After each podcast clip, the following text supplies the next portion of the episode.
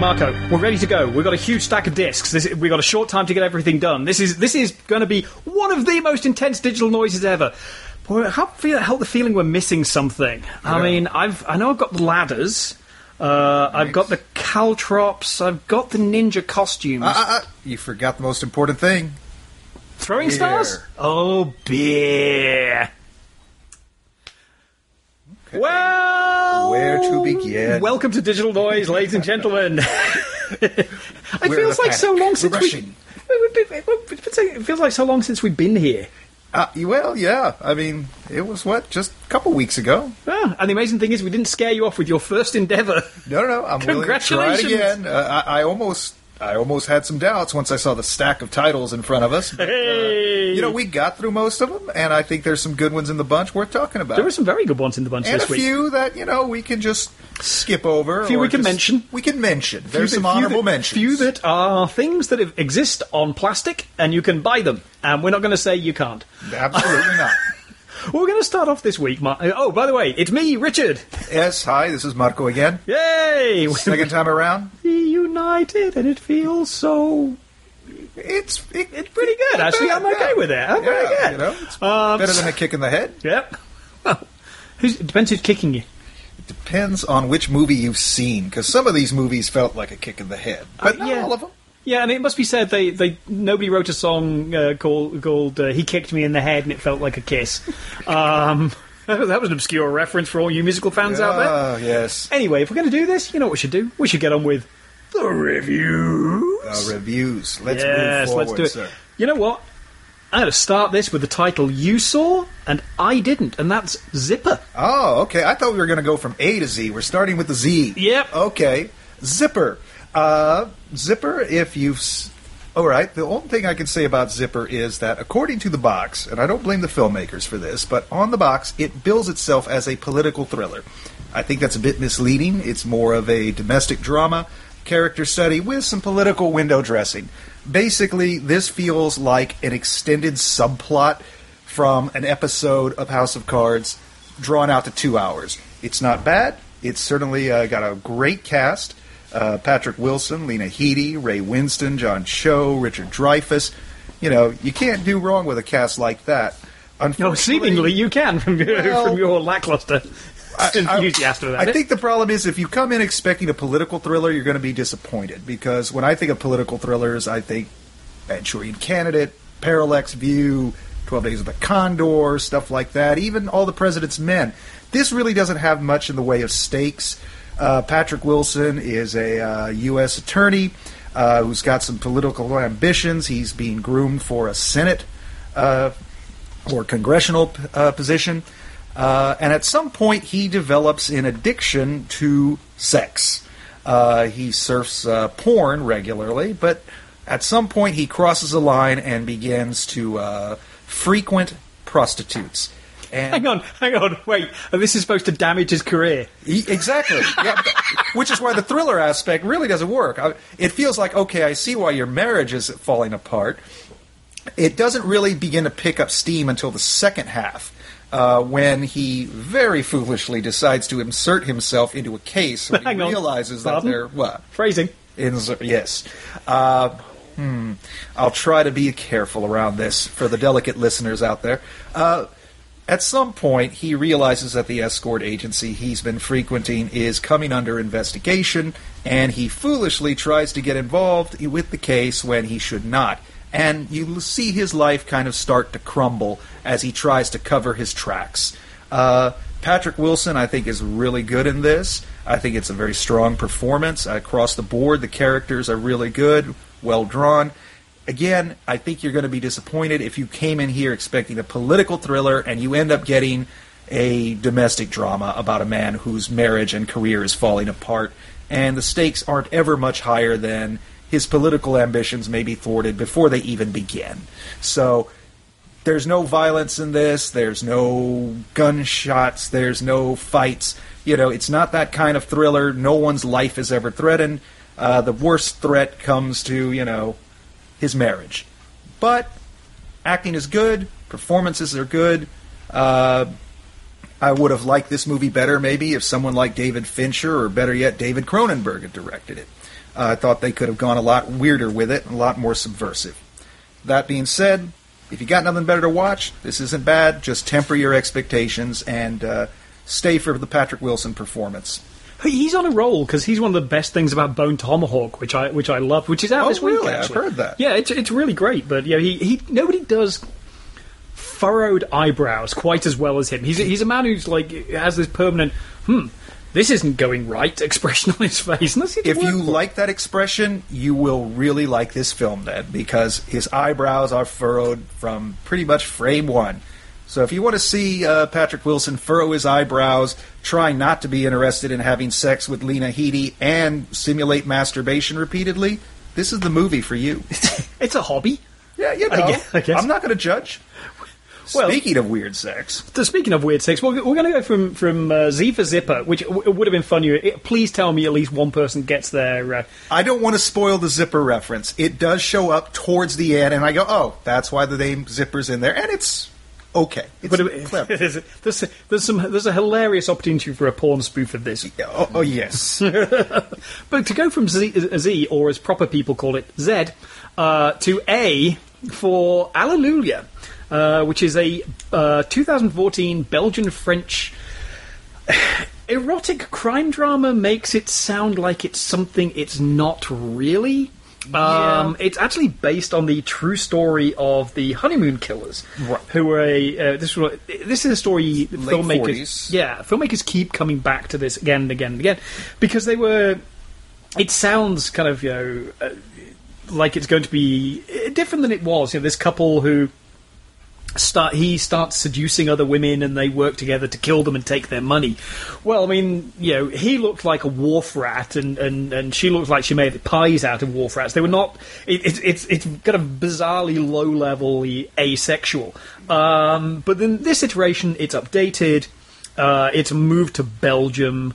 Um, the the couple, he's done this before, uh, and kind of He's a fall- gigolo and a con man. Yeah, he's a he, and a bit of a scumbag. In Yes, absolutely. Quite a lot of scum. I mean, it's kind of ambiguous whether he's actually killed any of his, his uh, the women he seduced before. It it I get the impression that have. never happens. Yeah, but he, when that, that's the nice thing here that Laurent Lucas uh, as uh, this aging out gigolo who feels that he's kind of run out of options in life falls in with Gloria, who's this you know single mom.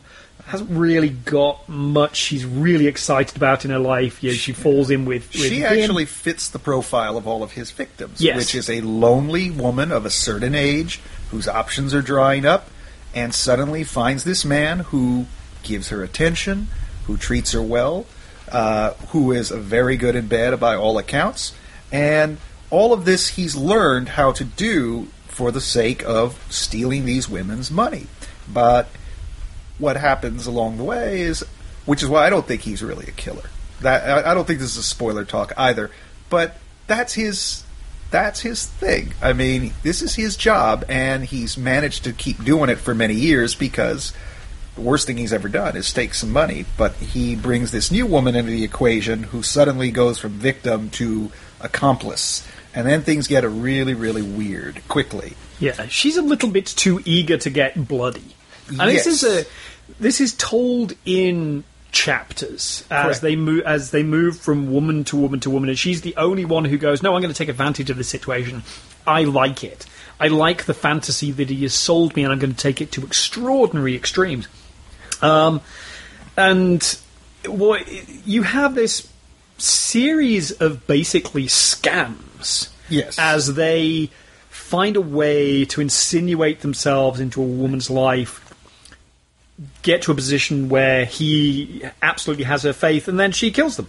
Right, except it's never it is never part of the plan to kill them, I don't believe. At least not in the beginning. Certainly not the first one. By the third, He tends she tends to kill them before he can collect, which Yes. is kind of getting on his nerves. And this is part of the dynamic of their relationship because while he appreciates the attention from her and the confidence and having someone he can finally share his true self with, she's kind of bad for business because she can't be professional while they're doing this. And I think one of the interesting things about the film is, yes, the the, the Gigolo character, uh, uh, I can't remember his name, Michel. Even though he is very important, this is really, I think, her story, and I think it's largely filtered through her perspective. And as you see the film move forward, it starts to get a little bit more surreal and weird at times, and you really feel like this is a woman whose life has become unhinged. It is uh, a love that has driven her insane, and it's a very unhealthy relationship. But again, the performances are so strong, the atmosphere is so good, and there's some real dark wit uh, especially in the later chapters, that I think make this film worth watching. This was actually, I thought, one of the better films uh, from this particular batch that we had to go through. Well, and, you know, the real standout here is Lola Dueñas as Gloria. Uh, she picked up multiple awards uh, last year. Yeah, well, it's uh, a multiple tour force performance. It's, you know, she's she is she is great in this. She's one of the best. You know, I I liked this. I didn't love it. Uh, I, I found there was a lot to admire. I um, I felt the chapter structure quasi worked, uh, and I I, uh, I don't have a problem with with chapter structures. I am, yeah, I, I will quite happily sit through the the most alienation effect heavy Bertolt Brecht plays. I don't have an issue with that.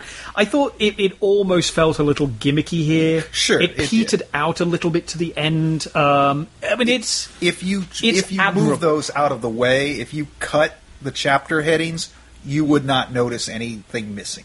yeah.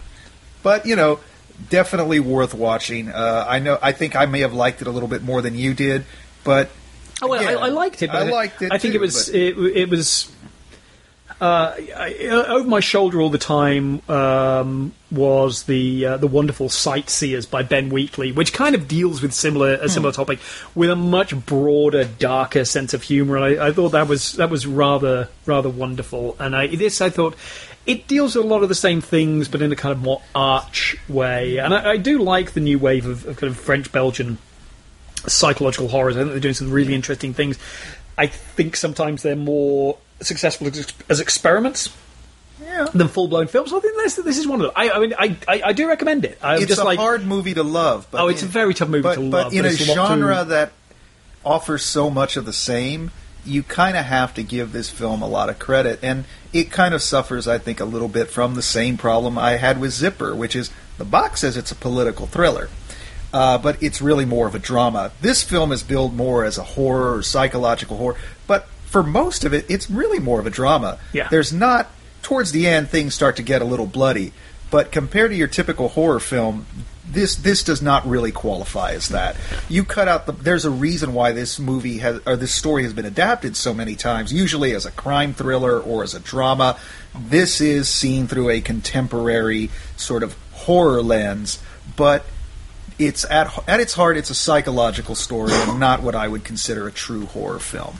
Uh, there's not a lot of scares in it, but definitely the performances are worthwhile, and it is genuinely disturbing as opposed to a lot of movies that try to be horror and just kind of offer cheap scares and nothing more. This has got some meat to it.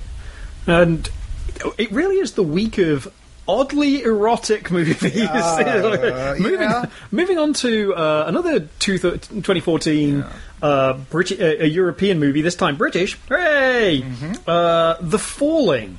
Yes. Um, yeah. Now, the director, uh, Carol Morley, did a great documentary a few years ago that was basically trying to reconstruct the, the last few years of this woman who died alone in her apartment in London and just trying to work out, like, how do you so completely fall off the grid that nobody finds your body for three years? I've heard of this. Yeah, and I've and it's- seen it. But I've It's really fascinating. Um, but it kind of sets up. It, it, there's a kinship here because there's this feeling of.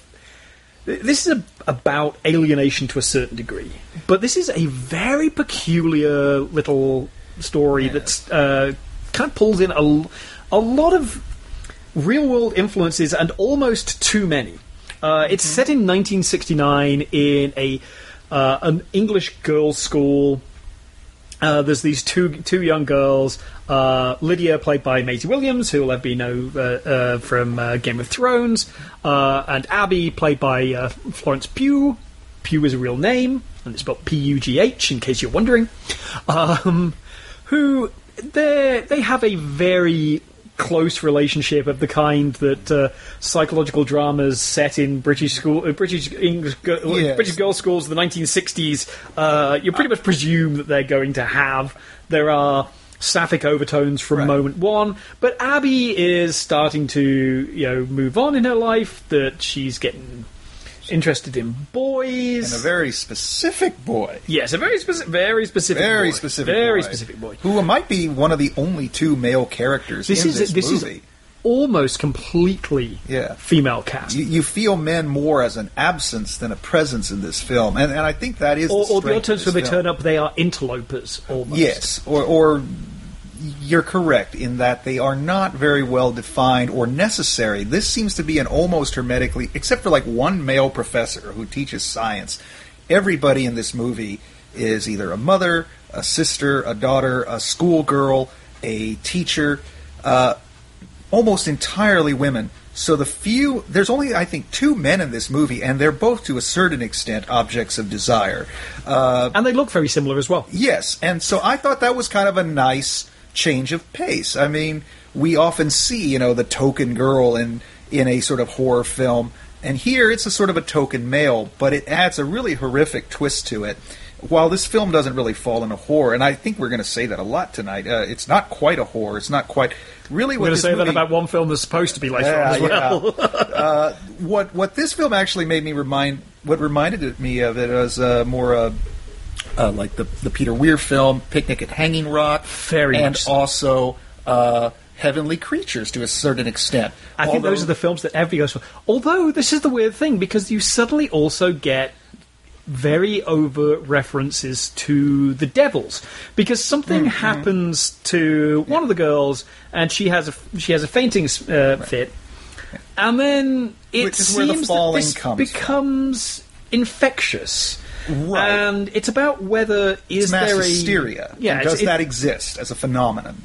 but it, the problem this had, there's, there's many things I liked about it, but I increasingly found was like there were too many things I liked about it because there were too many things in here. Yeah. It's so overloaded with know, every issue of taboo sexuality of the 1960s you can possibly think of, including at least one that's still pretty damn taboo. The time Uh, frame is not accidental on this film. No, no, I no, think no. this is a period where the culture is changing, and you don't really even. This could be in almost the 1900s at some point, and then you hear. You hear a '60s pop song, and you go, Yeah. "Oh, that's right." Or, or one of the teachers goes, "Well, I still got to school on time when there were doodle bugs uh, Yes. raining down on us," and I'm like, you know, there's little moments that are that are very time specific. Doodle Yeah. dogs, by the way, are bombs, not They- you know infestations of The, creatures. these were from the uh, the names that were given to the uh, German flying bombs that uh, rained down on London during World War II.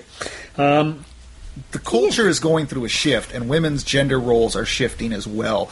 You've seen women go into the workplace. Uh, the Maisie Williams character, uh, her mother works from home, and it's a single family uh, at a time when that's still kind of frowned upon.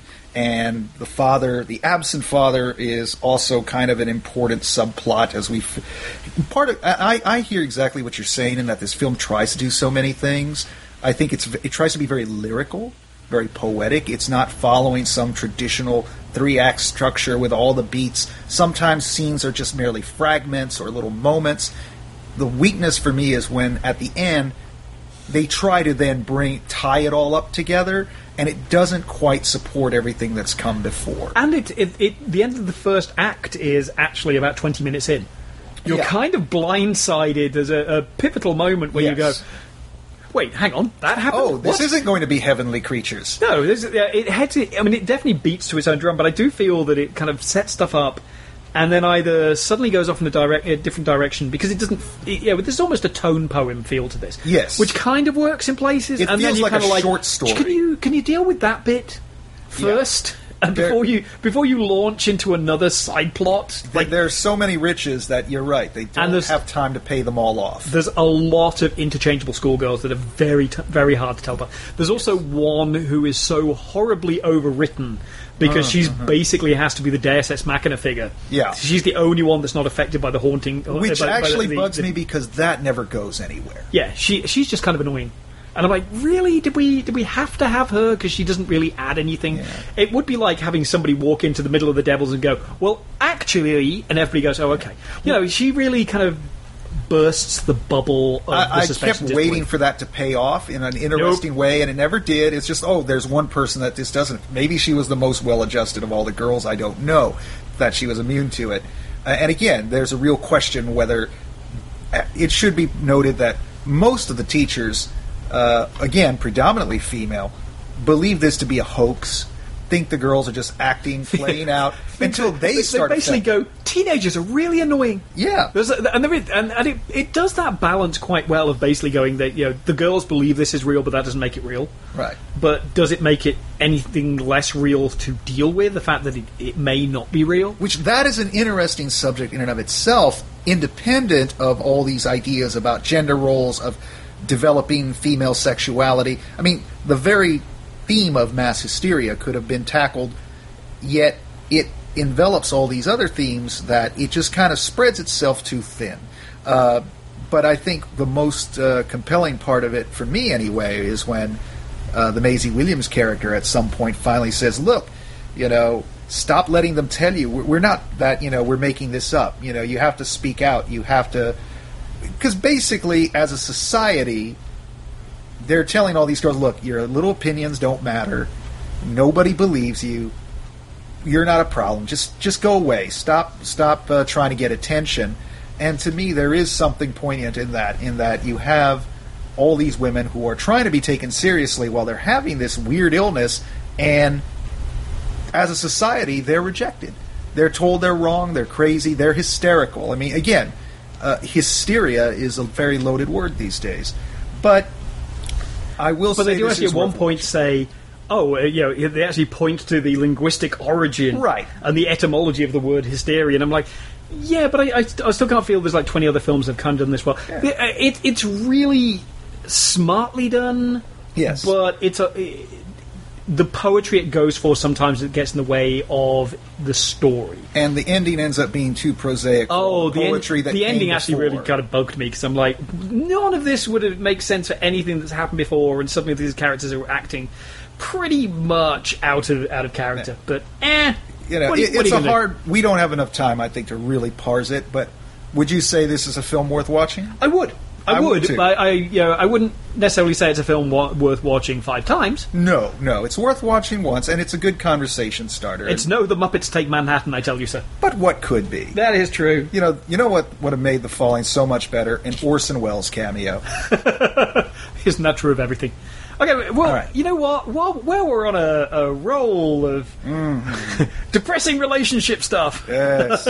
something else that you had the the uh, pleasure, shall we say, uh, of um, of catching, which is Dark Places, which uh, is the latest adaptation fro- of a novel by Gillian Flynn, uh, who wrote Gone Girl. The the movie that I, I don't think any other movie has had people read divided. what they want into it. Oh yeah, which of course is you know from a cultural perspective why it's been so popular. Uh, it's kind of a litmus test. It is either the most feminist or, or the most misogynistic movie released in the last five years, and it is impossible to tell which. It's like It- you you you you read that onto yourself, but th- this It is to be- the odds what Oleanna was to the '90s. Oh. only written by a female, with all of the uh, sort of well, Oleanna's a whole other conversation. But you know, the one thing I, I saw Julia Stiles do Oleanna in uh, in the Oh. West End. Well, who was uh, who was the uh, Oh, the male? face? Um, oh, Two Face from Batman. Ah, Harvey Dent? Uh, no, uh, obviously not Harvey Dent. Uh, I know who you mean. Square jawed, not Tommy Lee Jones. no, uh, the yeah. square jawed uh, guy. Him. It was great. Yes, I can imagine So that. it was a an very afternoon show, and it was the the place was virtually empty. Uh, Oh, and It was amazing. Aaron Eckhart. Aaron Eckhart, and they were great. Anyway, Um, side point. Well, I had wanted to almost point out that you know, really, there's a lot of female-centric films in in our particular slate. I think they tend to be either the most interesting of the films we're reviewing today, or uh, or at least the ones that will uh, provoke the most conversation. Zipper, by the way, I should point out, on the cover of Zipper, it says "This Year's Gone Girl," and now we're reviewing a uh, film that was based on a novel by the actual author of Gone Girl, Dark Places, not to be confused with Garth Marenghi's Dark Place. That would have been a much more entertaining movie than this. This is a very handsomely mounted film. Uh, Charlize Theron, as always, does good work, even though they try to grunge her up. Uh, if you've seen Monster or even uh, Fury Road, uh, you know that she can be made unattractive. They don't really try in here, other than put on. They dress her in the same outfit over and over, dolgy white T-shirts with holes torn in them and a green trucker's cap that cannot disguise the fact that she's got a five hundred dollar haircut under there. and this movie is a mess. Maybe I haven't read the book, so maybe it's just a case of the adaptation. The book may be excellent, but this is such a Byzantine, silly plot. I, I really don't recommend this film. Uh, I wish I could say something more intelligent about it, but I don't want to spend a lot of time on this film. Suffice it to say. It's like, that yeah, you suck. You've seen better Dear movies movie. than this. Charlize Theron does a good job. It's a good cast, but at the end, it's such a. so, so I'm what, so disappointed by what- the denouement of this film. What's the what's the, what's the, the boil down of the, of the plot boil of the generic, down the generic but overly complicated plot that seems Yes. to burden this film down? it starts with an interesting premise and just gets worse from there. Uh, Charlize Theron, uh, as a child, her entire family uh, was murdered, and Well, that's what happens if Everybody- you live in Kansas. Yes. Yeah. It has that very much that feel, and the and in the '80s, uh, be, during the uh, uh, mass hysteria, back to that word, uh, about uh, satanic rituals. The Satanic music, Panic! The satanic panic. Her brother is accused of gunning down the entire family, and somehow she escapes. And for the rest of her life since, she's kind of been a professional victim, uh, selling a book and eliciting donations from sympathetic people. Uh, and then she is invited to be a lecturer for a fee, of course, to something called the Murder Club, which is run by Nicholas Hoult. Uh, and it's on, basically this a- it's a Mad Max Fury Road uh, uh, Well, they, reunion. well, they all spare that afternoon. They were like, let's, let, They, let's they probably a- made this during that shoot a time during a a city thrill sandstorm. together. yeah, it's like you know, production's halted while the sandstorm blows over. Uh, we'll just crank this piece of junk out. It it's kind of an interesting but icky premise, you know. So he's like, oh, we we talk about murders, and then we also have kind of a cosplay thing, and you know, we try to, you know, oh, that guy's pretending to be this particular serial killer and but we're not all like that. We're really more interested in solving cold cases. So we'd like you to come in and just talk about your memories because we have, you know, a lot of theories as to who actually did this. We think your brother is innocent. Her brother, who at some point could have probably just said, "Nah, nah, I didn't do it." But of course, it was played by uh, Corey Stoll, who's in everything these days. Yeah, who who has he got photos of? Yeah, really. He's, he, he's great. I mean, he's like, great. No, he's great in this, but he's given horrible, horrible motivations. And, again, Hang on, I can't it- speak about it. I- I'm just trying to ruining it. place it when, uh, at what point in his career it is. Uh, does he have hair in this? No, Ah, right. So it's it's uh, he must have made this after they made him shave it off for. I'm not sure whether the strain made him shave it off or the strain gave an excuse for him to shave it off so he could do Ant Man. But it seems like there's a point in his career where he suddenly goes, you know what? It's all going, ladies. the first time I ever saw him was in House of Cards, and he was bald then too. So, I, I, I think He he's just not one of always those been guys. bald. He that- had, he had hair in um, in the in the strain. Wig? There's he baldy bald. They did a very good job of com- uh, doing a fake shave then. Chri- Chris has been keeping track of, of uh, Stoll's hairline, clearly. Uh, I just want to point out that in a discussion of dark places, Corey Stoll's follicular challenges has been the more interesting topic. Uh, it's really a mess of a plot. Again, handsomely mounted, good production design, good production value, good performances for the most part. It's just when you finally. There should be a satisfying moment in any thriller when you go, yes, of course, aha. And this film tries to give you that. And when it does, you go, wow, that's horrible. That's stupid. I completely don't believe any of the motivations any of these people have. Uh, so I can honestly tell you if you hated Gone Girl, you'll hate this more. if you loved Gone Girl, you'll still hate this movie. You know, I think I think we need a change of pace. And Halloween is just around the corner, so I think we need a, a good monster movie. Uh oh. Unfortunately, we've only got Mosquito. Speaking of things that suck, but um bum. Cha. Um. Okay, It was too easy. yeah, la- ladies and gentlemen, um, I put more effort into that joke than But the they- filmmakers did into Mosquito. if you've ever seen a Sci-Fi Channel original monster movie, and you wondered where did where did these come from? Where what? How did we get from classic mm-hmm. Universal and Z grade drive-in movie monster monster movies that were like a bit crappy, but not as not like this terribly phoned in, where once in a while you'll get something decent, but generally they'll be dismal. What what happened? Mosquito was what happened I- in 1995 a bunch of people who'd, who'd been produced, like I think third or fourth line producers on much better films. Uh, the remake of The Blob, Prince of Darkness, They Live, like the late, later Carpenter stuff. Some of the, you know, some decent films, but they were produ- producers. From I'm the sorry, producers of. but uh, you know, Yeah, there is nothing weaker than saying from the producer of. It's like, Right, I hate no, no. I'm like they cut a check From the people uh, who brought you blank. yeah, I mean, there's a handful of of producers who I know are deeply involved Sure. in putting a film together. Larry Fessenden, uh, yeah, absolutely. You know, the- he's one of these guys who's on set all the fucking time. You know, I, but I know he does. You know, I don't know what the fuck these people did, but basically they went, let's let's do a film where it starts off the the UFO from um, the the a War of the 1950s Worlds reference. 1950s War of the World crashes and a mosquito sucks some blood out of one of the aliens and you just see the And alien the three fingered alien hand and you're like And I oh remember you- them when the ants got radiated and grew yep. huge? and these become giant mosquitoes with these sort of protruding probosces that want to make you think of the Giger alien, Let me- except done much cheaper. let, let me say what's good about about this. Uh, The fact that the mosquitoes, uh, the giant mosquitoes, are actually really good. For the They're a time and mixture the of- budget, yes. Yeah, they're a mixture of rubber monsters, um, stop motion.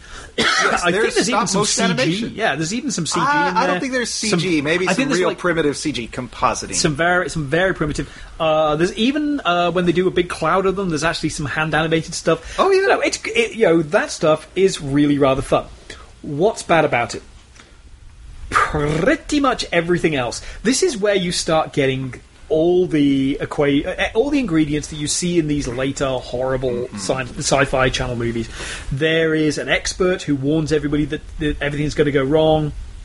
Uh, Who's there is- reminiscent of the lead character in Night of the Living Dead, the original. There are there, there's a couple who are kind of grumpy at each other, but this is going to bring their relationship together as Yeah. everybody around them dies.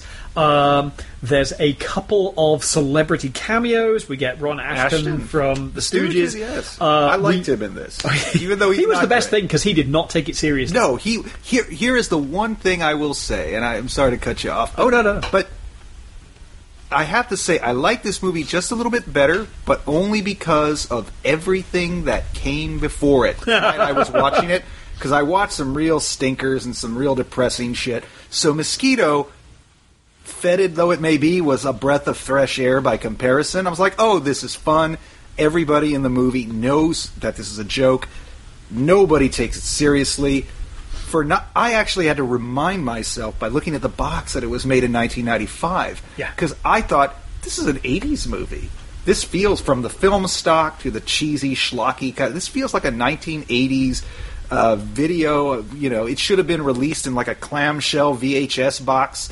Uh, and, and I appreciated the old school effects, and the very fact of the matter is that everybody. Oh, Gunnar Hansen.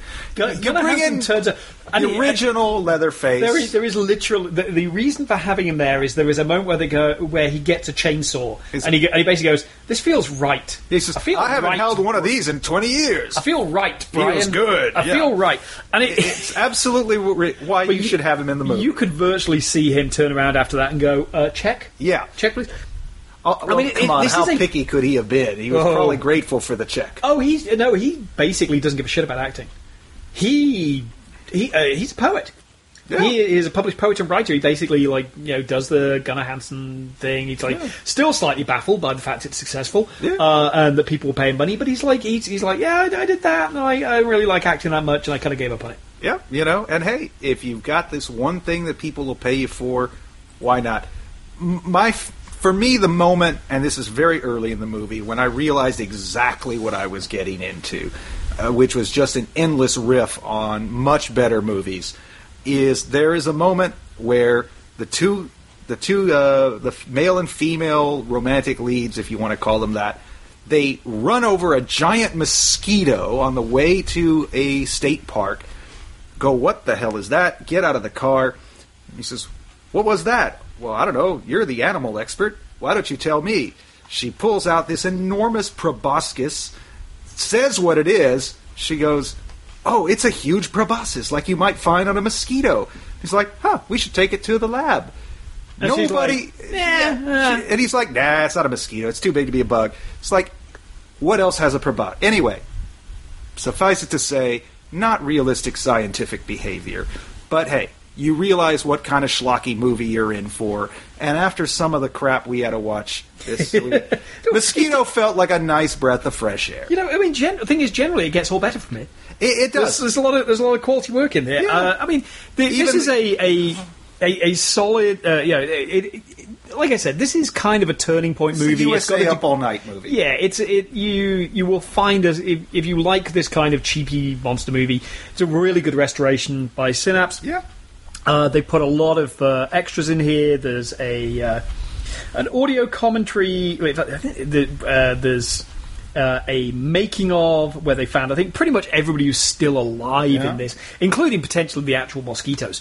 um, Well, they're descendants. You know, the, the they control the estate of And- the and- and- mosquito. any uh, entomologist watching this will probably go, but they're too large. They couldn't fly with their wings, which is which right, is yeah. absolutely reasonable point.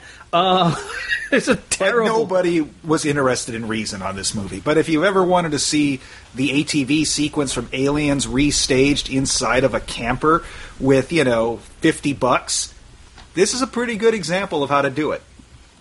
Well, moving on to another one that I think you got a catch, uh, chance to see. I did see this one. But yes. uh, I, I, because it's it's film festival season, uh, and I'm therefore watching films that no one else has seen at this point.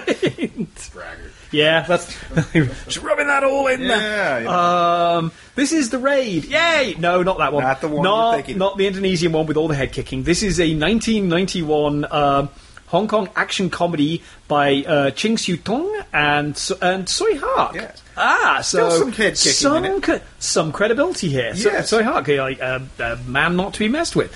So, you know, I love the Indonesian raid.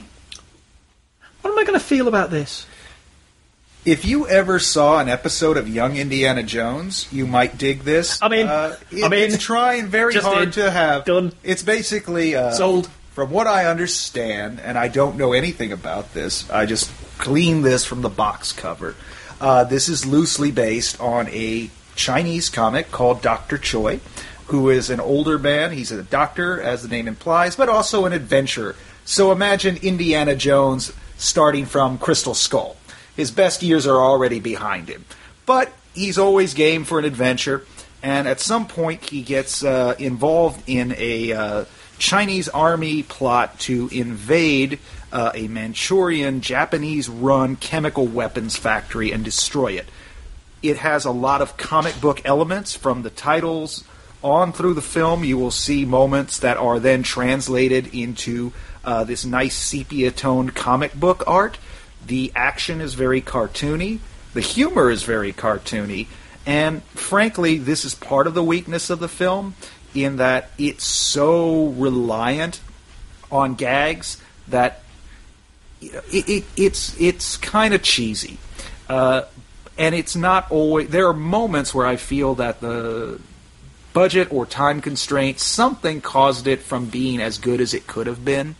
However, there's two extended comic moments, no explosions, no crazy stuff like that, but basically they're they're uh, screwball comedy routines, and most audiences would probably find them really dull because suddenly you're out of the action. They're narratively not important, but there there's more love put into those two sequences than anything else in the movie.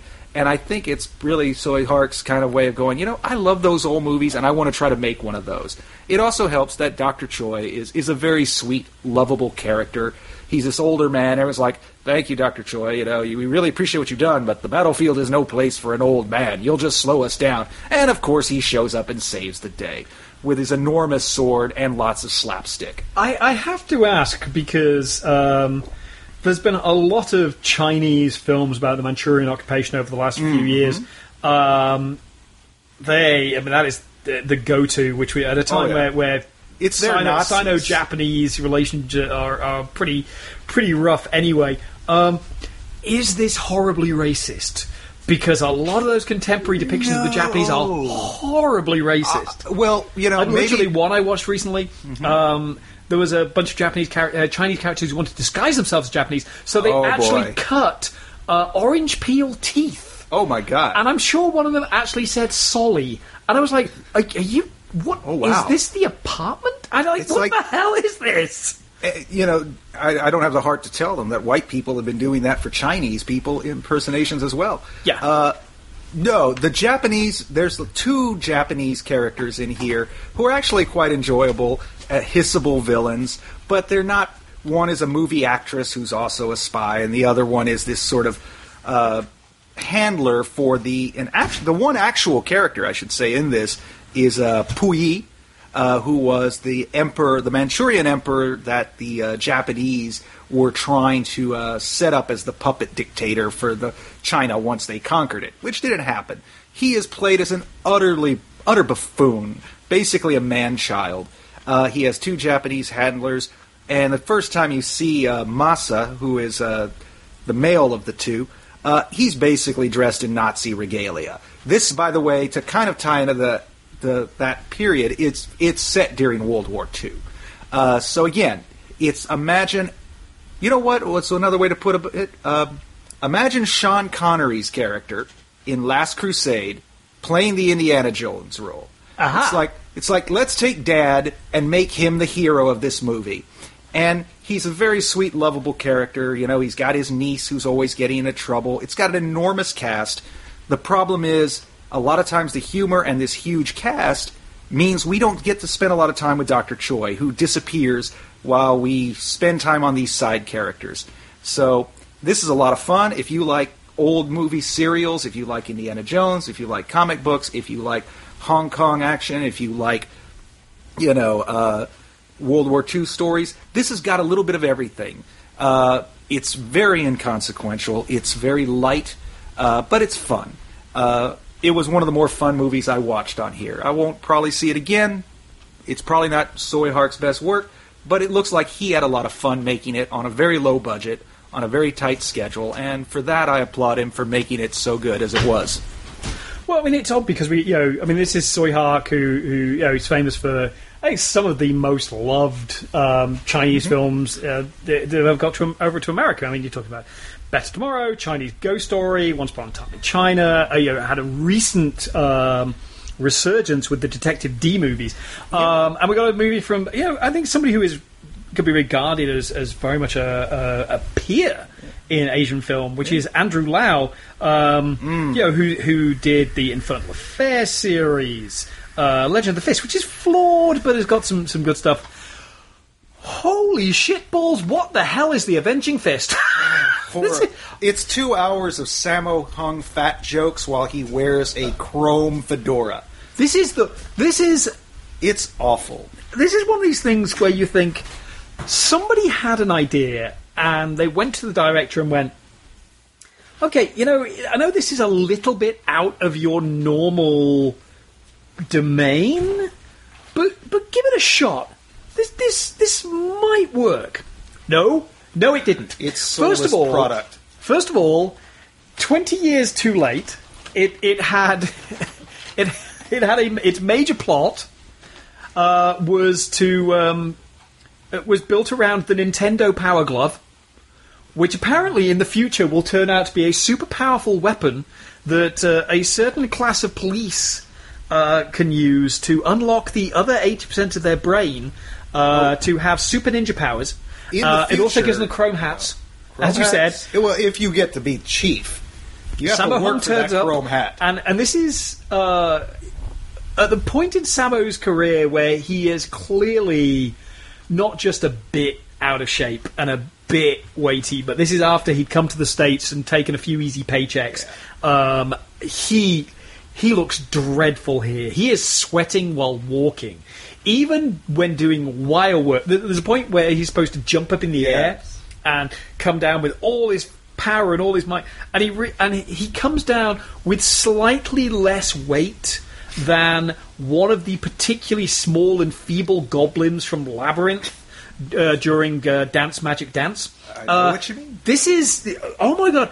I, th- this is one of these ones where you try and describe the plot, and it's so stupidly complicated. And Sammo Hung is the best part of this movie. uh, uh, which is sad as much as we're making fun of it, he's he- the most comprehensible part of this movie. This basically, it's in the future, and people fight with digitally enhanced uh, All guns have been outlawed. superpowers. However, being a Nazi seemingly hasn't, because a bunch of a bunch of kind of weird techno Nazis Yes. turn up. And they're the Um, bad guys, and the federal government is good, even though they've out. I mean, really, when I saw that, given the current conversation in America today, I thought, okay, this could be kind of relevant. Boy, was it not! It's like it has, it goes nowhere. It's just every dystopian and uh, it's, it's- sci-fi cliche shoehorned in for no reason whatsoever. and what's weird is that it, I think they were trying for something Matrixy. It's post Matrix. I- but it's done with this kind of weirdly light comedic tone that Yes. undercuts everything dark and dismal. And when the bunch of, of, of Nazi, uh, of like cyber Combat judo 21, Nazis yeah. turn up, you're like. I don't even know what's going on here. The character, there were at least two characters who I'm fairly sure I got confused for large stretches As of the I. time. They're- These are characters you can only tell apart because of their ridiculous haircuts. Everybody Uh, has anime hair in this. Oh yeah, There- nothing about this. No. and I really was watching this going. And- really, this is It has is it, aged is it a so different Andrew now? terribly. Oh, the so- last time you saw the the last time anybody thought this movie looked good, Windows XP had just come out, and people were impressed. this may have somebody may have dusted down a video toaster. this this was awful. But I the- mean, the fact that- aged so poorly. The fact that they they actually go. You know, I'm trying to get into street fights so I can find the money to pay for a power glove, and all I could think of now was um, the uh, the band which does eight bit covers of of, of uh, old of classic uh, thought you were gaming themes called Power Glove. Yeah. Oh, the Wizard as well. This the Wizard, which I think had slightly better CG. you know what? This is- this movie was made in the exact same year as Mosquito, and the effects in Mosquito have aged better. This movie sucks. This, This- movie this really, movie- really sucks. There are movies that we're going to talk about tonight that suck for one reason or another, but this one had so much talent, obviously threw some money at it, and yet awful because it never it tries to be. I mean, it's got elements of Star Wars. Here's my father, who's now working for Who, the bad who now guys, has a weird, now has has an inexplicable uh, chrome. You uh, know, chrome mask thing that like Yeah. you're like yeah. I don't know and when it and falls he off talks the about the Force. You know, it's like true. Oh, no, explicitly doesn't talk about the They force. don't know about force. Talks It about the, the- there's a forceful thing. Shut up. Yeah. Shut up, assholes. Like, remember, the power of the avenging fist comes uh, not from anger, not from hatred, because that leads to the dark side, kids. No, it comes from love, which is what I'm always thinking about when I'm punching some dude in the face. I bring you It's love. horrible. Ugh, kill it. Talking of horrible, Terrible. You know what? I'm gonna because. I'm angry after that, but I'm angry because uh, inadvertently that was shitty. Um, let's good deal with people a making a film bad movie. that that was actually like seemingly built around hating the audience. Mm. Um, I remember early in the year when when Chris saw the gallows. Uh, oh, well, well, no, Brian. Somebody, Brian, saw the gallows. Uh, hiya, Brian. Miss you. Um, and he seemed legitimately angry about it. Now the thing is, I I like found footage movies. Oh, I Oh, you're like the exception. I like Bloom. I think if found footage movies done well, I think you know, and it's actually the story calls for it. And there's this question of like what of whose eyes you're looking for and the deception inherent in that. They can work really well. I like Blumhouse. I think Blumhouse's hit to, to miss record has actually been pretty solid. I love the fact you've got a studio out there that is actually going to give three million dollar movies, a, horror movies, a chance. They have rebuilt that as a pivotal part of the market. Good for them. Jason Blum genuinely b- believes in horror movies. He will put horror movies out. However, the fucking gallows. Sorry, just scared a cat. Which, by This the way, for the visual is while he's been ranting about the gallows, this cat has been nibbling on the toes of a skeleton seated right next to Richard. So I can only assume it's a previous reviewer uh, who, Who, who, who, went on a bit too long, and Chris just had to terminate his relationship Oh my with the God. site with This is- prejudice. this is a, a one of these films where you go, look, I, I will extend disbelief on the setup to a, a film to a certain degree, but then there's a point where you go, no.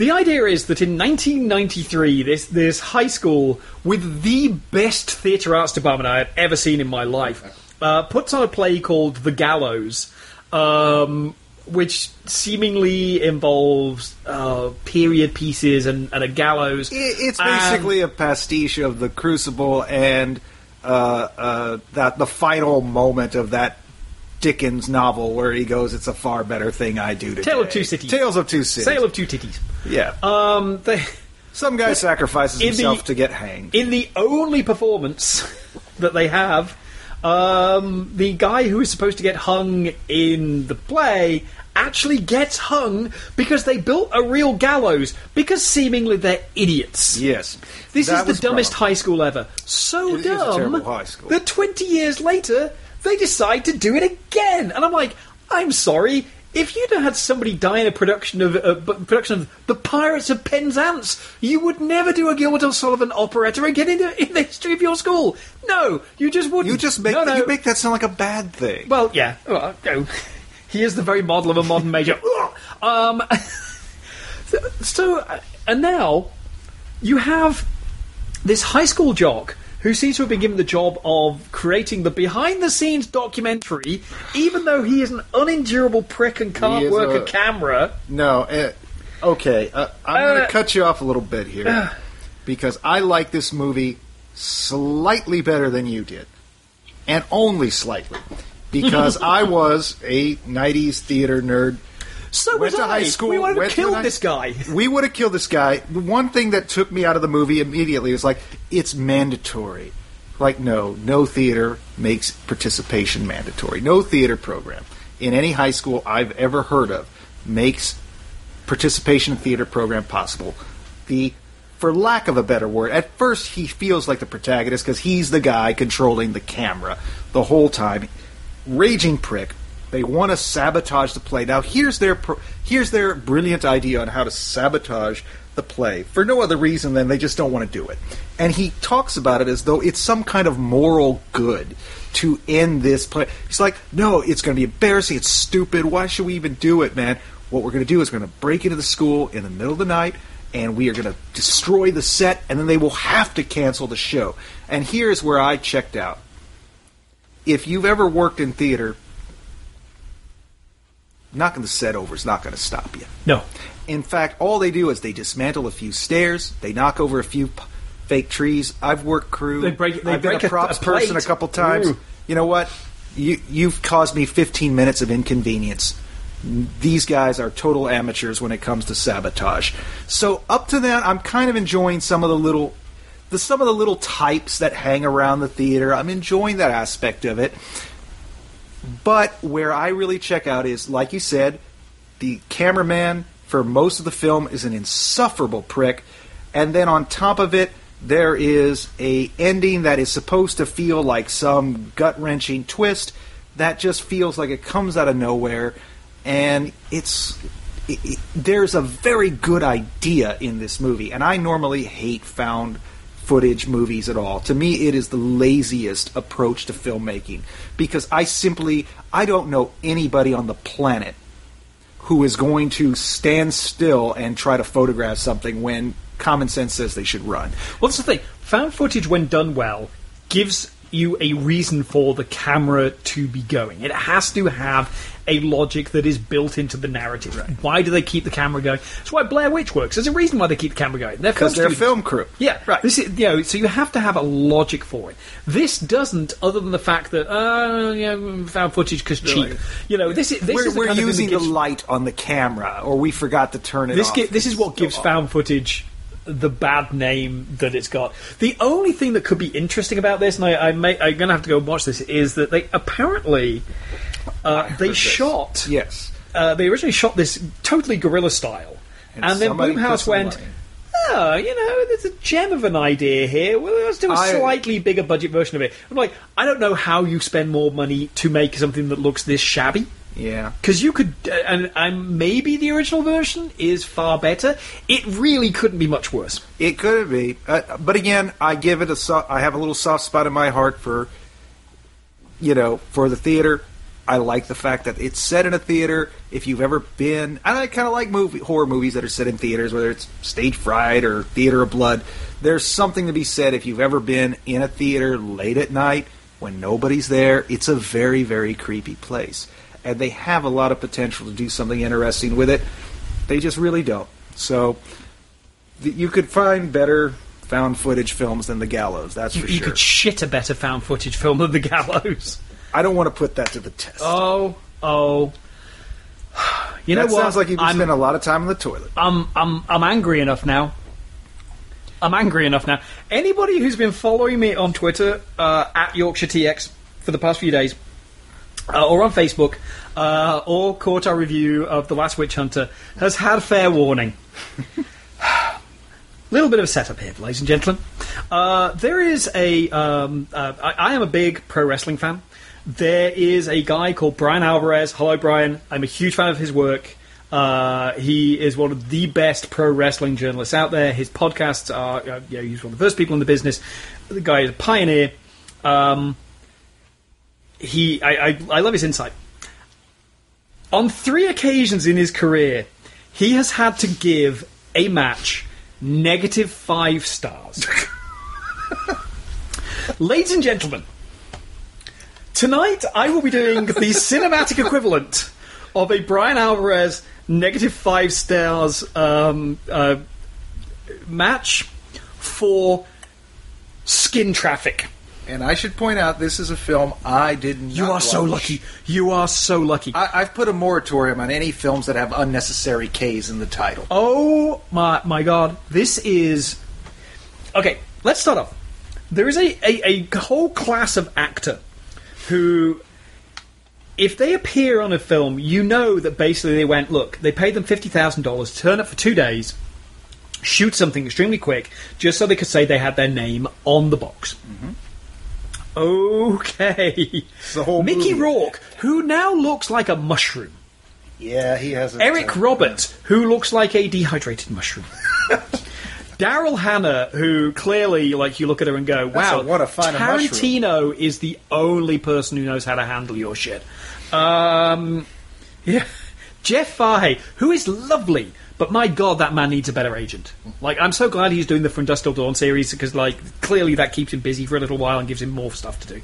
Um, His house is much nicer than ours. and Let's Michael Madsen, who just looks sad during this. When you've got all five of them, plus the guy from um, the, the, British actor whose name escapes me, whose sole purpose it is is to turn turn up and, and shout the c word at people uh, in bad gangster movies. When you've got all Oh, six of I know them, who you you've got all six of them, nothing good can come of it, and that is what Skin Traffic is. This is Thirty years ago, something good might have come, oh my god, nothing. but not today. This is this is one of the worst things I, I, I literally ever seen in my life. Um, uh, you have uh, uh, Gary Daniels who turns up as a hitman with with a little bit of a conscience.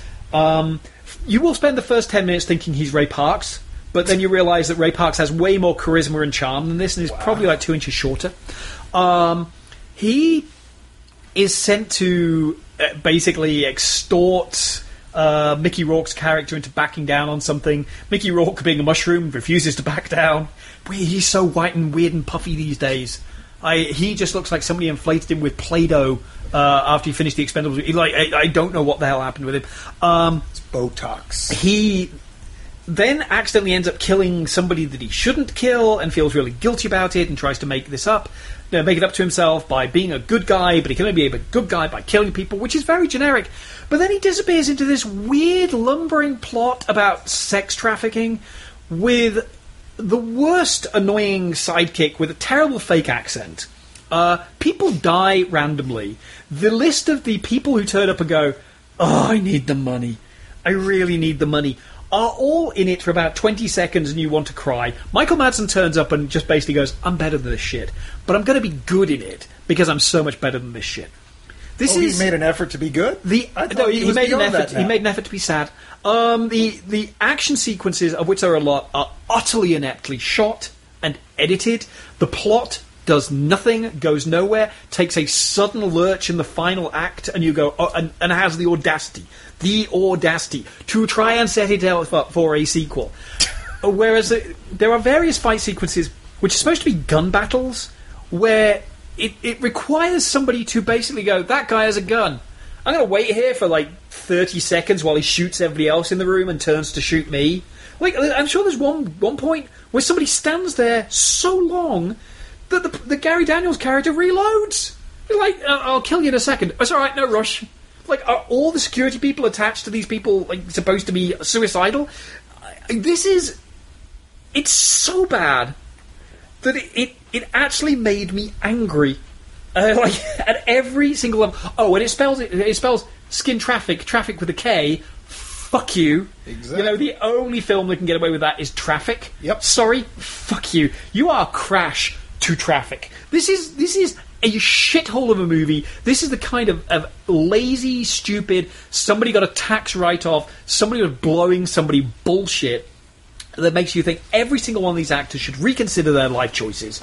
Uh, particularly Michael Madsen, who I've talked to, and he goes, "You do these films because they pay you. You know your name's going to appear on the box, and people are going to be angry with you because you're in it for five minutes." And you go, "Fuck it, it keeps my heart on the road." He admits he takes this shit so he can actually do stuff that he really loves, which generally is not even making films anymore. So this, the final proof of this is pay poets more, you fuckers. So to conclude, this is negative five stars. Oh my god, I hated this so much. oh, I feel lightheaded now. You know what? Let's move on to something fun. Let's move on to something legitimately fun, which is actually also, at every level, a terrible movie. But my god, I have a degree of passion for this. Okay. Now I gave you the opportunity to rant, mainly because you had seen the film and I hadn't.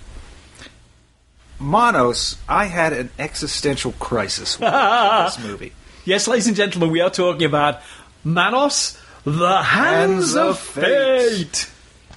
Often regarded as the worst movie ever made. Now, not having seen Skin Traffic, I can't, you know, do the Pepsi challenge between these two. pieces of crap. I'm going to take Richard's word on it. Uh, but wow. Uh, for most people out there, I'm guessing most people on this podcast have, or listening to this podcast have heard of Manos Hands of Fate or know of it by reputation. Maybe you saw it on Mystery Science Theater once back in the day. This film is so inept, so poorly shot, poorly structured, poorly acted, poorly edited. There is nothing good about this movie. This is a movie that is often watched just because it's considered so bad it's good. My existential crisis watching this movie very late at night, trying to get all these films in so I could talk about them with you. It's like, why am I watching this? I knew it was bad. I've been told it was bad. It is legitimately bad. and you know, I'm sitting there at 2:30 in the morning watching this. Finally, it, it ended. It's a very short movie. It's 74 minutes. I mean, it's barely qualifies as a feature. It is exactly long enough to be to be paid on the drive-in uh, circuit as a feature. Because if you cut out all the pauses and dead moments in this film, you've got about 12 minutes worth of movie. Yeah. it's really just it's insufferable and i realize that most times when we talk about shitty movies truly shitty movies what we're really saying when they're terrible they're horrible whenever we lay the hyperbole on what we're really saying is this movie's mediocre Yeah. but it's still like I could say that of Zipper, I could say that especially of Dark Places, but they are put together with a certain level of competence that you can you sort of take that for granted. Things are going to be in focus, you're going to hear the audio, the audio will li- match the lips movements of the actors. Nope. Nothing of that applies No. to this movie. And it is so truly bad that I question. I watched it because I felt I had to. If you are out there listening to this and you have not seen Manos Hands of Fate and you're curious, please know that you are that guy who smells the milk before you throw it away. You know that shit's bad. But some part of you is compelled to sniff it. We're telling you it's bad. Now, I think Richard really has some fun with this movie, but I realize watching this movie at 2:30 in the morning at my age, which is I'm I'm going to be 42 before too long.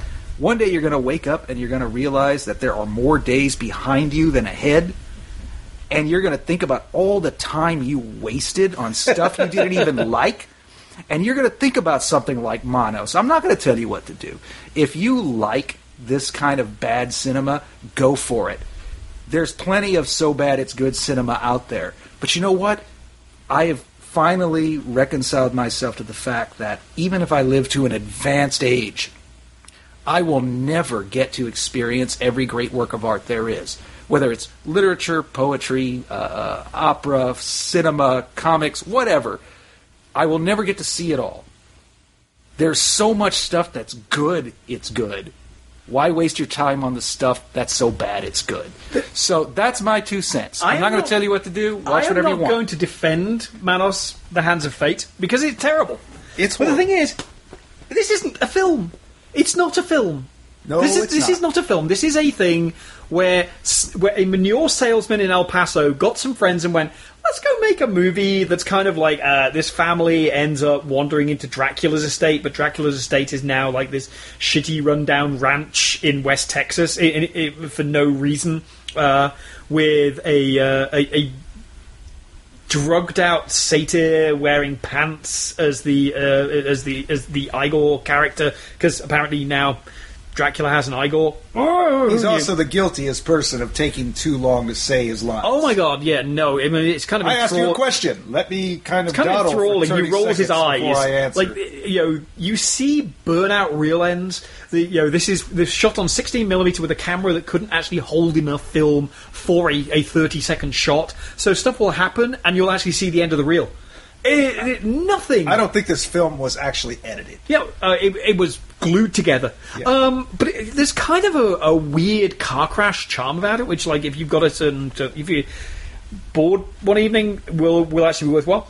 But what's interesting about it is because Manos has become this cultural touchstone.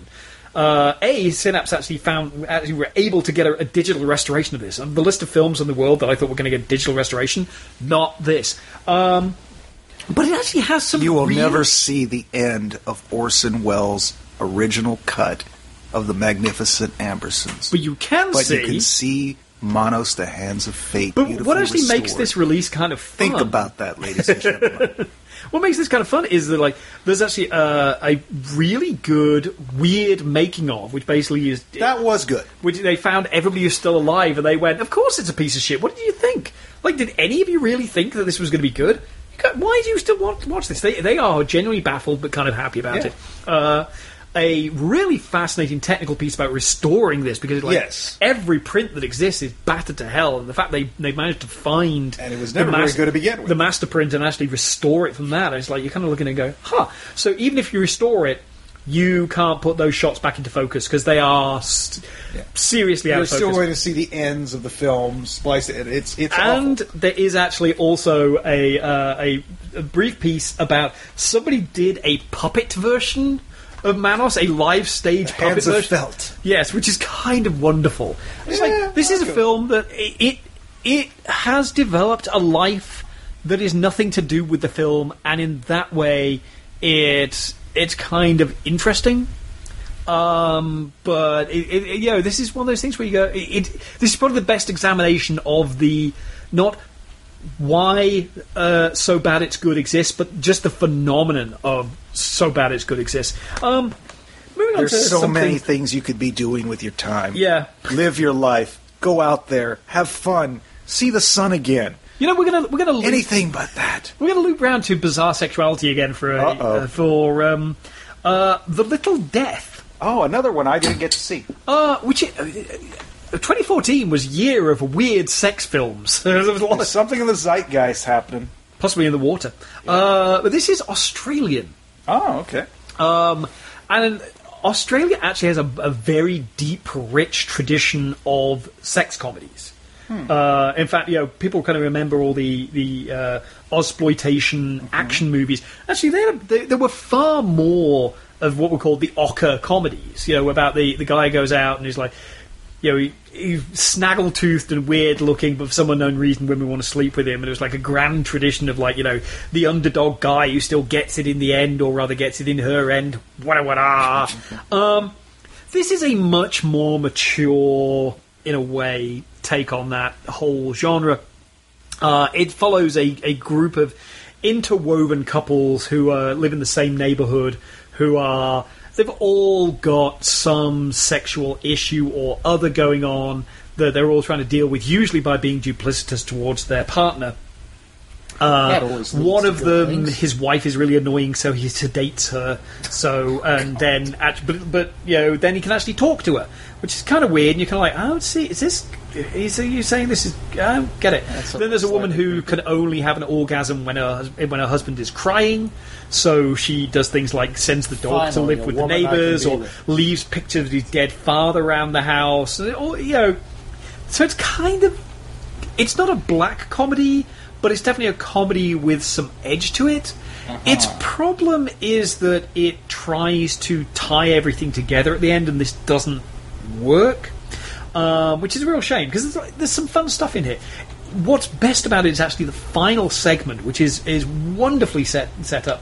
One of the characters is it's only revealed late, very late on is actually going deaf and she's working nights in a uh, for a service, and these are a real service where you uh, somebody who can sign language will call them up via Skype, and then they will call a somebody on, uh, on a regular phone line and basically act as a sign language to spoken English translator. And she goes to work one evening, and there's this guy on the line, on the Skype line, and he wants her to call a sex line. Ah, so this was going. And it, it's this is a wonderful 15 minute short, which is dirty and sweet and really clever, and actually has nothing to do with the rest of the film, really. And it's kind of clumsily locked on, and then then they try and really loop it in the mo- uh, back. Yeah, this kind of works. There's a uh, there's a, a, a really entertaining little subplot. Uh, that decades ago would have been the guy who kind of like the, the milkman who turns up and goes, "Am "I'm interrupting," but now he's this guy who's wandering around going, "Oh, you're new to the neighborhood. Uh, uh, sorry, I'm new to the neighborhood. Just want to come over and give you some cookies. And by the way, I am legally required to inform you." and he keeps turning up at like wonderfully inopportune moments. This is kind of fun. It's not perfect, Yeah. uh, but there's there's a lot to to be entertained by with it. Um, I'm sorry wow, I this is about to be the world's most uh, Oh, talk about- misguided yeah. uh, segue uh, because of that. Um, there is comedy and there is sexual abuse Mm-hmm. in this film, but in a very, very different way. Uh, I gotta say, my pick of the week.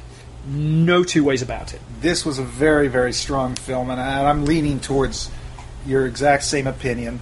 Uh, we're talking about, I guess I'm lucky. Call me lucky. Call me lucky. Call Me Sorry, Lucky. directed by Bobcat Goldthwait. Uh, when I grabbed this out of the pile, I, I know that Bobcat, Bobcat Goldthwait has, has directed some comedies uh, that I've heard good things about. I haven't seen any of them yet. And when I grabbed this, I, I kind of thought that's what I was getting.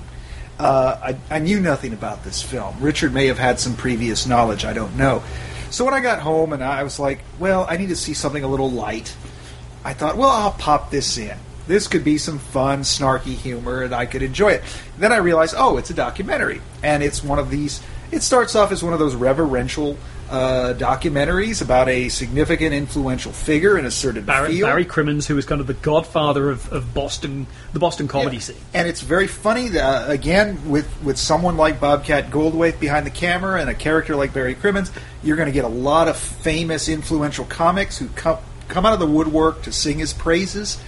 Oh, and so literally far it's- everybody. Yeah, Patton Oswalt. Oh, yeah. Uh, uh, It's a great who's who. uh, Marc Maron. Uh, yeah, It's just basically pretty much everybody who's who's ever ever appeared in anything ever. really funny, really fun. You kind of under, you kind of again, no, as someone who had not seen this before, hadn't even really heard much about it, you kind of figure, oh, I know where this is going. It's you know the guy who started this thing. He influenced a lot of people.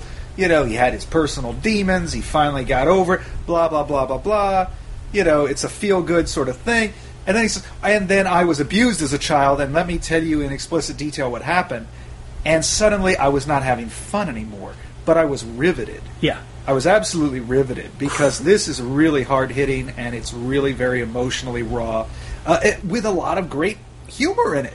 Well, the thing about Crimmins is that uh, you know you start off thinking this is a documentary about a great comedian who never quite, Yeah. you know, never quite hit with the American audiences because he's too clever, he's too sharp, he's too confrontational. He will stop a show to start it to explain to people the, political. the three branches of government. Yeah. you know, kind of in the same position that Bill Hicks found himself in. Yeah. that you're like, oh yeah, I get it.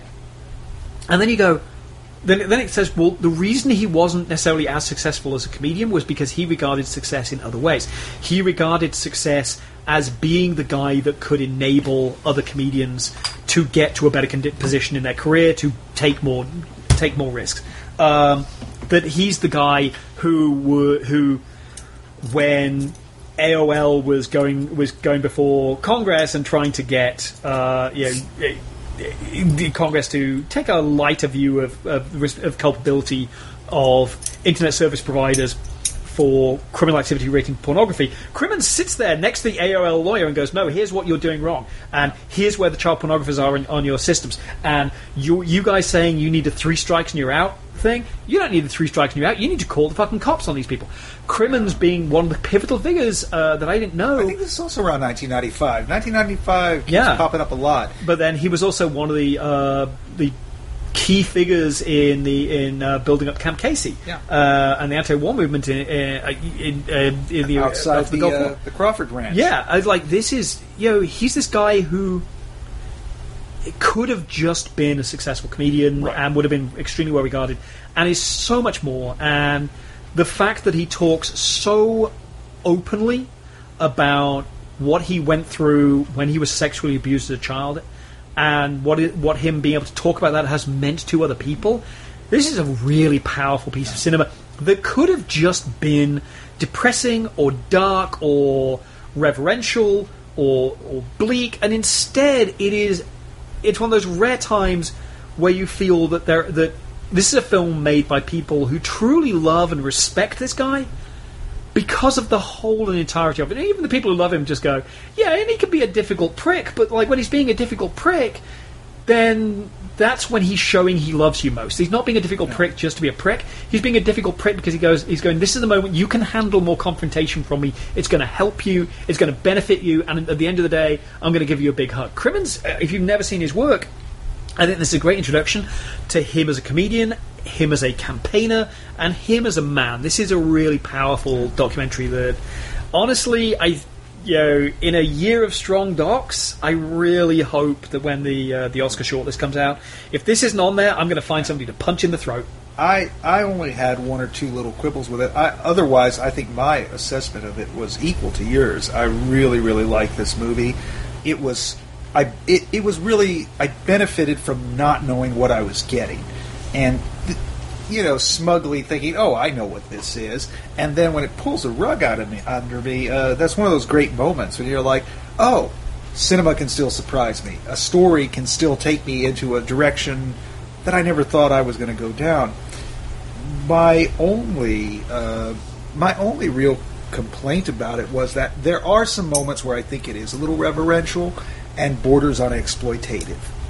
And let me pinpoint those two exact moments. There is a moment, and again, I'm trying not to ruin it for you if you haven't seen it yet.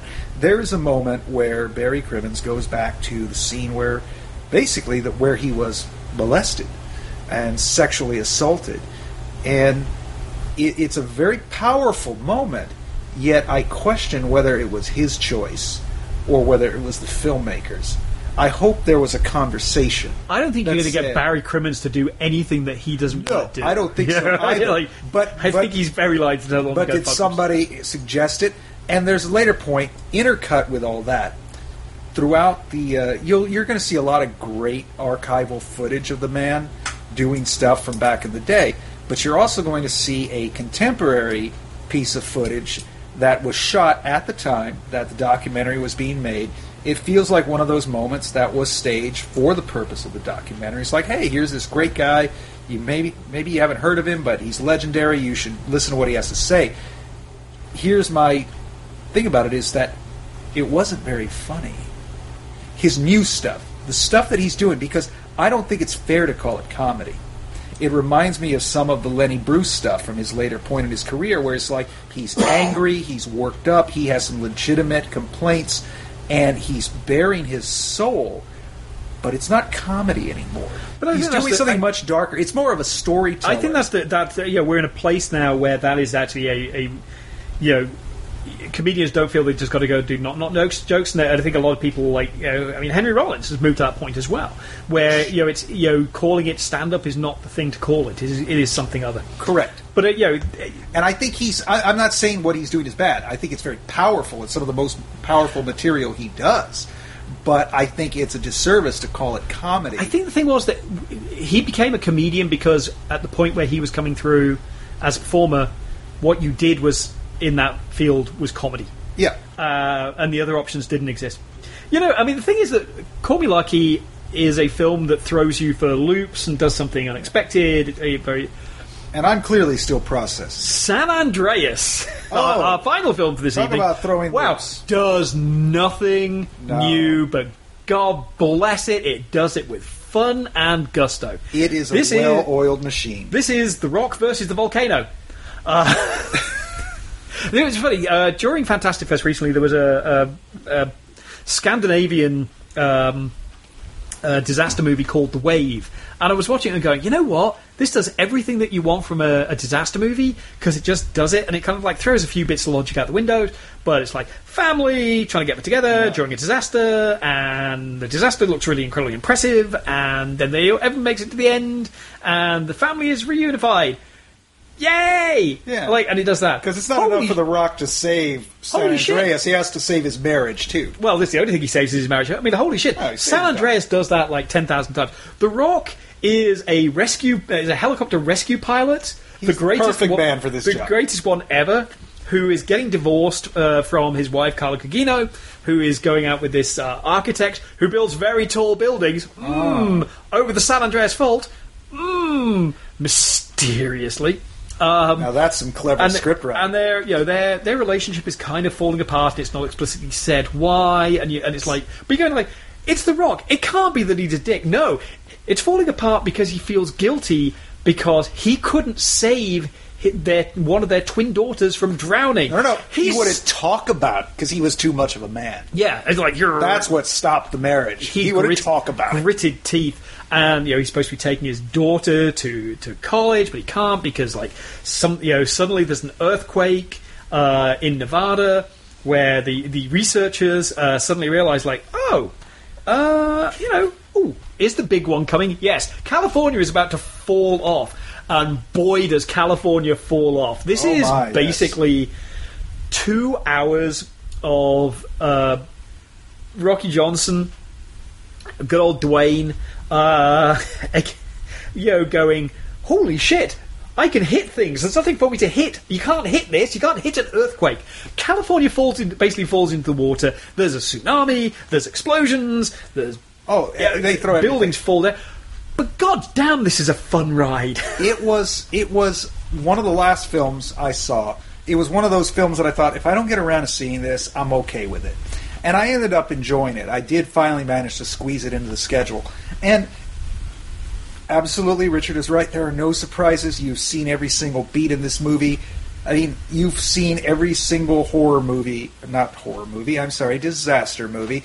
If you see San Andreas Fault, you're going to see every beat you have ever seen in a similar film. But the exception is this movie has the budget to pull it off. Holy hell, does it? I mean, really, they, they have recreated California and destroyed it to the point where I think Warner Brothers is just going to set every movie for the next five to ten years in San Francisco so they can pay off that investment. They're like, don't we still have San Francisco in the hard drive? We built it from scratch. Let's just shoot it there. We'll do the whole thing green screen and just replicate it in the back uh, on some servers. It is beautifully recreated, but you will not have any surprises. No, no, nothing. movie. Nothing's going to shock you. But you'll get everything you want. Yeah, this is this is this is big dumb action fair, and God bless it for being exactly Yes. that. You know what? What is that, sir? We've re- we've reached that point. Uh-huh. We've reached that point. It's time for the giveaway. Oh, You know what? are yeah, we, we got through, all the, got, got through all the films. Uh, yeah, it is time for the giveaway. Um, ladies and gentlemen, if you liked American Horror Story, uh, but go, God, this is dumb and sometimes quite insulting to my intelligence, you'll love Penny Dreadful. and we have uh, season two of the uh, the Showtime. Uh, uh, gothic horror romance sexy time Victorians Frankenstein Dracula everybody the basically started off as they couldn't actually get the rights uh, to the League of Extraordinary Gentlemen and they decided to do something I think arguably just as interesting and works better in the TV format. Uh, yeah uh, dumping you in season two but this is rather wonderful fun. Uh, I, I'm a fan of this. Uh, I, think, I think Chris is uh, pretty pretty up on it. Yeah, I, we have we've got the two thumbs up from the Coxmeister. That sounded weird.